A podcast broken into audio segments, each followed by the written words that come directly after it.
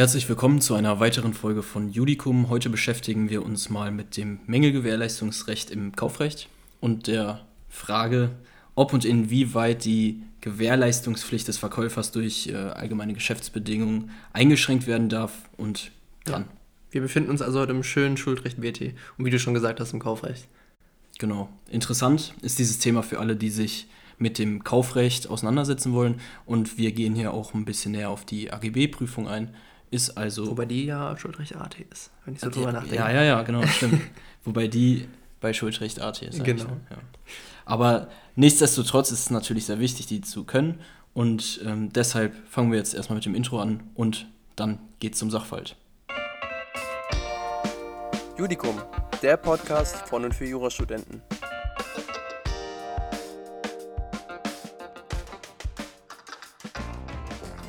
P ist ein Pizzabäcker und kann wegen Corona, ne, wegen den Corona-Bestimmungen und Verordnungen, ähm, nur durch die Außerhausbestellung und durch Lieferungen überleben. Ne?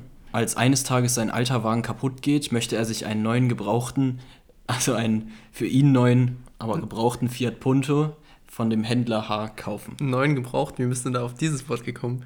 Weiß ich auch nicht genau. Die beide schließen dann also einen Kaufvertrag, in dem eine Klausel die Haftung des H für jegliche Mängel ausschließt. Also hier ist H der Verwender der AGB, nur mal so nebenbei. Als P bei dem Ausliefern einer Bestellung dann bemerkt, dass der Wagen einen Unfallschaden aufweist, wird er ganz zornig. Okay. H hingegen wusste selbst nicht, ähm, dass es sich um einen Unfallwagen handelt und P möchte um jeden Preis von dem Vertrag zurücktreten. H entgegnet dann, dass er keinerlei Haftung ausgesetzt sei und der A sich mit der Situation halt abfinden muss. Ähm, schließlich hat er den Vertrag willentlich unterschrieben und müsse sich nun auch daran halten. Und wir fragen uns jetzt, wie ist die Rechtslage? Ne? Und hat der Pizzabäcker hier ein Rücktrittsrecht? Oh, wie ist die Rechtslage? Ich mag die Frage nicht. Ja, das ist eben, also ich habe es jetzt hier spezifiziert. Ne? Wir haben jetzt, wir fragen zwar nach der Rechtslage, aber eigentlich ist nur gefragt, ob der hier zurücktreten kann, weil das Einzige, was ah, okay. er möchte, ist ja den Wagen zurückgeben und sein Geld wieder haben. Mhm. Das ist das Einzige, was er möchte. Und also bei der Frage nach der Rechtslage könnte man eigentlich auch an eine Anfechtung denken, wegen arglistiger Täuschung oder so, aber die müsste man ja dann relativ schnell wieder ablehnen, wegen ja. dem Nichtwissen des Händlers H. Ja. Kommen wir also jetzt mal ähm, ja, zum Gutachten bzw. zur Lösung. Und der P könnte hier ein Rücktrittsrecht haben, wie wir gerade schon gesagt haben. Das bemisst sich ähm, woraus? Kannst du das jetzt nochmal eben so kurz äh, anreißen, aus welcher Norm? Ja, wir sind ja nach der, äh, nach der Übergabe der Kaufsache, das heißt, wir sind ja im Kaufrecht erstmal, muss man, glaube ich, äh, kurz sagen. Und deswegen sind natürlich die Paragraphen 437, äh, beziehungsweise der Paragraph 37, 437 BGB anwendbar in seiner Nummer 2, Alternative 1. Ja. Also und mit Rücktritt. Genau, in Verbindung mit den, ja, kommt auf an, 326 Absatz 5 oder 323, ja. wie man es hier auch sieht jetzt. Also das erste, die erste Voraussetzung ist ja hier ähm, eben die des Kaufvertrages. Wir brauchen einen Kaufvertrag mit allen Essentialia Negoci zwischen dem Pizzabäcker und dem Händler und ähm, können wir hier ganz leicht annehmen. Die haben ja einen genau, Vertrag geschlossen. Ja. Dann brauchen wir noch einen Sachmangel gemäß Paragraph 434 und der Wagen war ja ein Unfallwagen, weshalb ähm, die nicht übliche Beschaffenheit schon mal vorliegt. Ne? Nach äh, 434 Absatz 1 Satz 2 Nummer 2.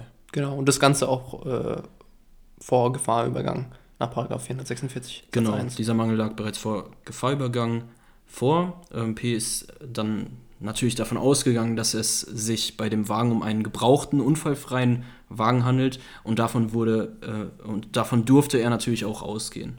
Also liegt ein Sachmangel schon mal vor. Des Weiteren könnte man jetzt den Gewährleistungsausschluss prüfen. Also es gibt mehrere Arten, wie ein Haftungsausschluss erreicht werden kann, aber ähm, die Rechte des P müssten ja hier aus 437 ähm, wirksam eingeschränkt worden sein. Das heißt, durch diese Klausel, die mit in den Vertrag aufgenommen wurde, müsste der P eben, ja, müssten die Rechte des P ausgeschlossen worden sein. Und weil ich letztens eine Klausur darüber geschrieben habe, genau über dieses Thema, äh, weiß ich glaube ich schon, worauf du hinaus willst, Noah, als nächstes. Mhm. Und zwar den Moment 444 BGB. Ja, den wollte ich als erstes ansprechen, ja. Genau, weil da ist, ja, da ist eine Regel zum Haftungsausschluss. Mhm. Und zwar lese ich ihn ganz kurz vor. Auf eine Vereinbarung, durch welche die Rechte des Käufers wegen eines Mangels ausgeschlossen oder beschränkt werden, kann sich der Verkäufer nicht berufen, soweit er den Mangel arglistig verschwiegen oder eine Garantie für die Beschaffenheit der Sache übernommen hat. Ja, das reicht auch schon, denn wir haben ja jetzt hier die, äh, diese Voraussetzung mit diesem arglistigen Verschweigen mhm. und die liegt ja eben nicht vor, weil der Händler keine Kenntnis davon hatte, dass der Pkw überhaupt ein Unfallwagen ist.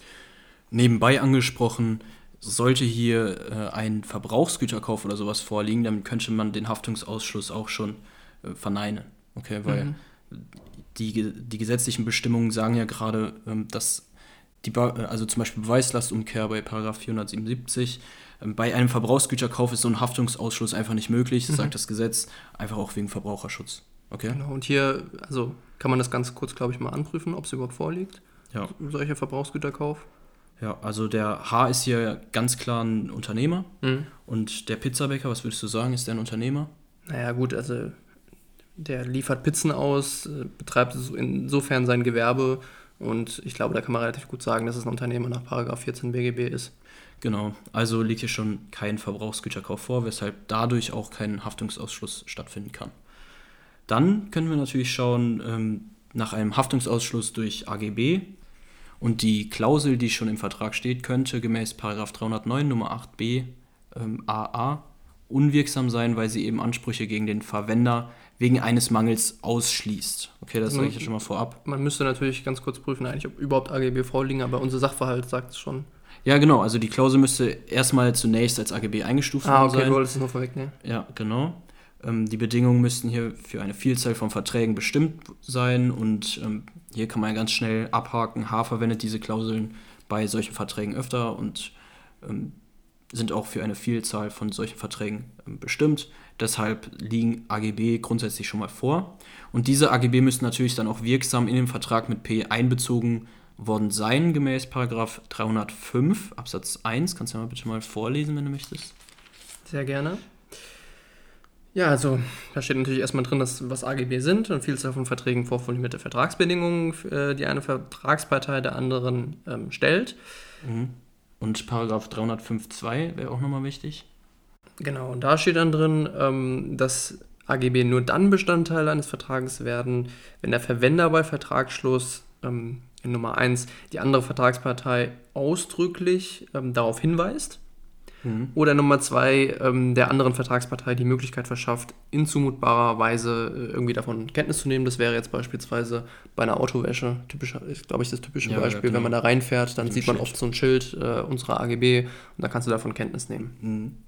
Und was wir jetzt aber hier nochmal ganz klar sagen müssen, was zu beachten ist, ist, dass diese, ähm, diese Norm eingeschränkt wird durch den 310 Absatz 1 Satz 1. Genau. Ähm, was steht denn da drin? Also man kann es vielleicht kurz zusammenfassen und sagen, wenn es hier um ein Geschäft zwischen Unternehmern geht, dann befinden diese Paragraphen 305 Absatz 2 keine Anwendung mit dem Hinweisschild und so.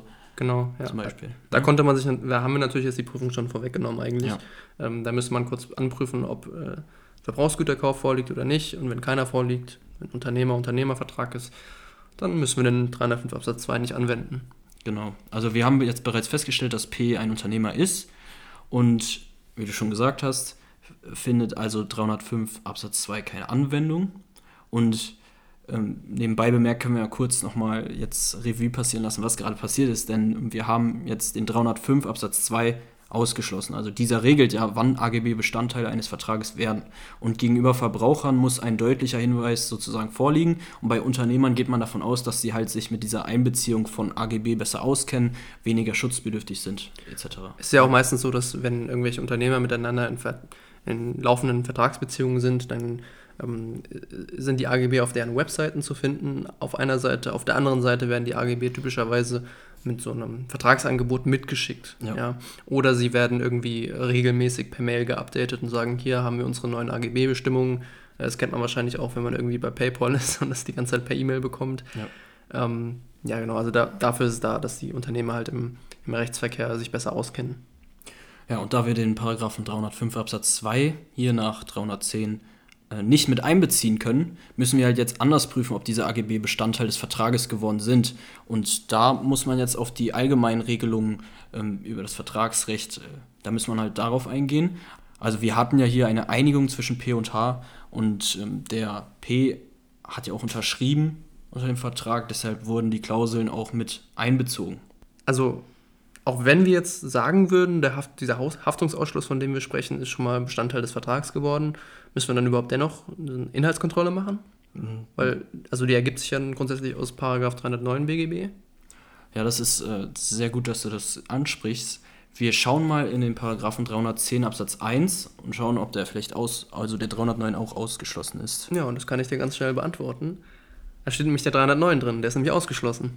Genau, also 310 Absatz 1 Satz 1 ähm, schließt die Anwendung hier von 309 aus. Aber wir schauen mal in 310 Absatz 1 Satz 2. Mhm. Da steht drin, dass 307 Absatz 1 und 2 in den Fällen Anwendung findet, des Satzes 1, äh, insoweit dies zu unwirksam von in Paragraph 308 Nummer 1, 2 bis 8 und Paragraph 309 genannten Vertragsbestimmungen führt.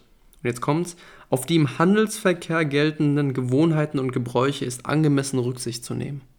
Jetzt müssen wir argumentativ untermauern, warum die Klausel des H hier doch unwirksam sein könnte. Mhm. Die Klausel hat ja gesagt, ich schließe jegliche Haftung für Mängel aus. Genau. Okay. Und schlussendlich könnte diese Klausel hier den P unangemessen benachteiligen mit Blick auf Treu und Glauben aus 307 Absatz 1. Und auf den Handelsverkehr natürlich. Genau. Und im Paragraph 307, für die Leute, die jetzt gerade kein Gesetz vor dem, vor dem Auge haben, in Absatz 2 steht drin, dass Bestimmungen AGB unwirksam sind, wenn sie den Vertragspartner des Verwenders entgegen den Geboten von Treu und Glauben unangemessen benachteiligen, was natürlich ein Satz ist, den man auslegen muss und den man nicht mhm. einfach so anwenden kann. Und wir schauen jetzt erstmal diese Klausel an, die in unserem Vertrag steht. Und da steht ja, sie schließt äh, alle Mängel aus. Also mhm. Haftung für alle Mängel ist ausgeschlossen. Und das fühlt sich auch, äh, ich glaube, nicht richtig an. Das ne? fühlt sich nicht ganz richtig an, denn alle Mängel, das, äh, da kannst du ja alles drunter fassen. Zum Beispiel auch ähm, Mangelfolgeschäden.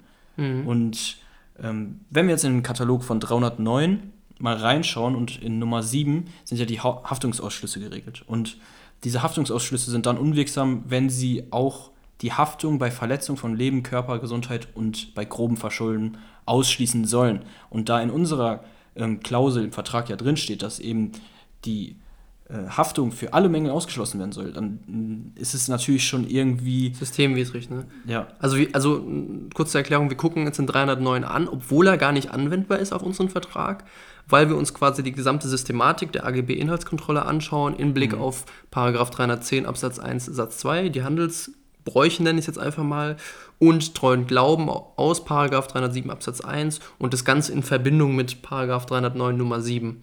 Genau. Also, also relativ kompliziert. Ja. Ähm, wir fragen uns natürlich, gibt es hier einen Grund, warum dieser Unternehmer jetzt schlechter gestellt werden sollte ähm, und Mangelfolgeschäden dulden muss bei einem Haftungsausschluss der anderen Vertragspartei. Wir haben ja hier zwei Unternehmer und deswegen denken wir ja immer, okay, die sind weniger schutzwürdig. Mhm. Aber ähm, wenn jetzt beispielsweise ein Mangelfolgeschaden passiert aufgrund einer defekten Bremse, die einfach ausfällt und er da irgendjemanden äh, umfährt oder so, ähm, dann und die Haftung dennoch ausgeschlossen ist, das ist ja irgendwie treuwidrig. Ja, ne? und unbillig, ja, irgendwie. Genau. Also hier gibt es keinen Grund, warum man die Klausel als wirksam einfach stehen lassen kann. Und somit haben wir dann das Ergebnis, dass diese Mängelgewährleistungsrechte des P nicht ausgeschlossen werden konnten und ähm, er deswegen auch vom Vertrag zurücktreten kann. Er hat also ein Rücktrittsrecht. Das war die Rechtslage. Das war ein schöner Abschlusssatz. Das war die Rechtslage. Und ich glaube, an der Stelle kann man ganz kurz nochmal äh, die Grundsätze dieses Falls Revue passieren lassen, damit man die auch wirklich nochmal außerhalb kurz des Falls hört, sage mhm. ich mal. Also wir haben grundsätzlich den Fall, dass zwei Unternehmer miteinander einen Vertrag schließen. So, wenn zwei Unternehmer miteinander einen Vertrag schließen, dann sind die Gewährleistungsrechte, die ausgeschlossen werden können, etwas weiter gefasst als bei Verbrauchern, weil Verbraucher schutzwürdiger sind.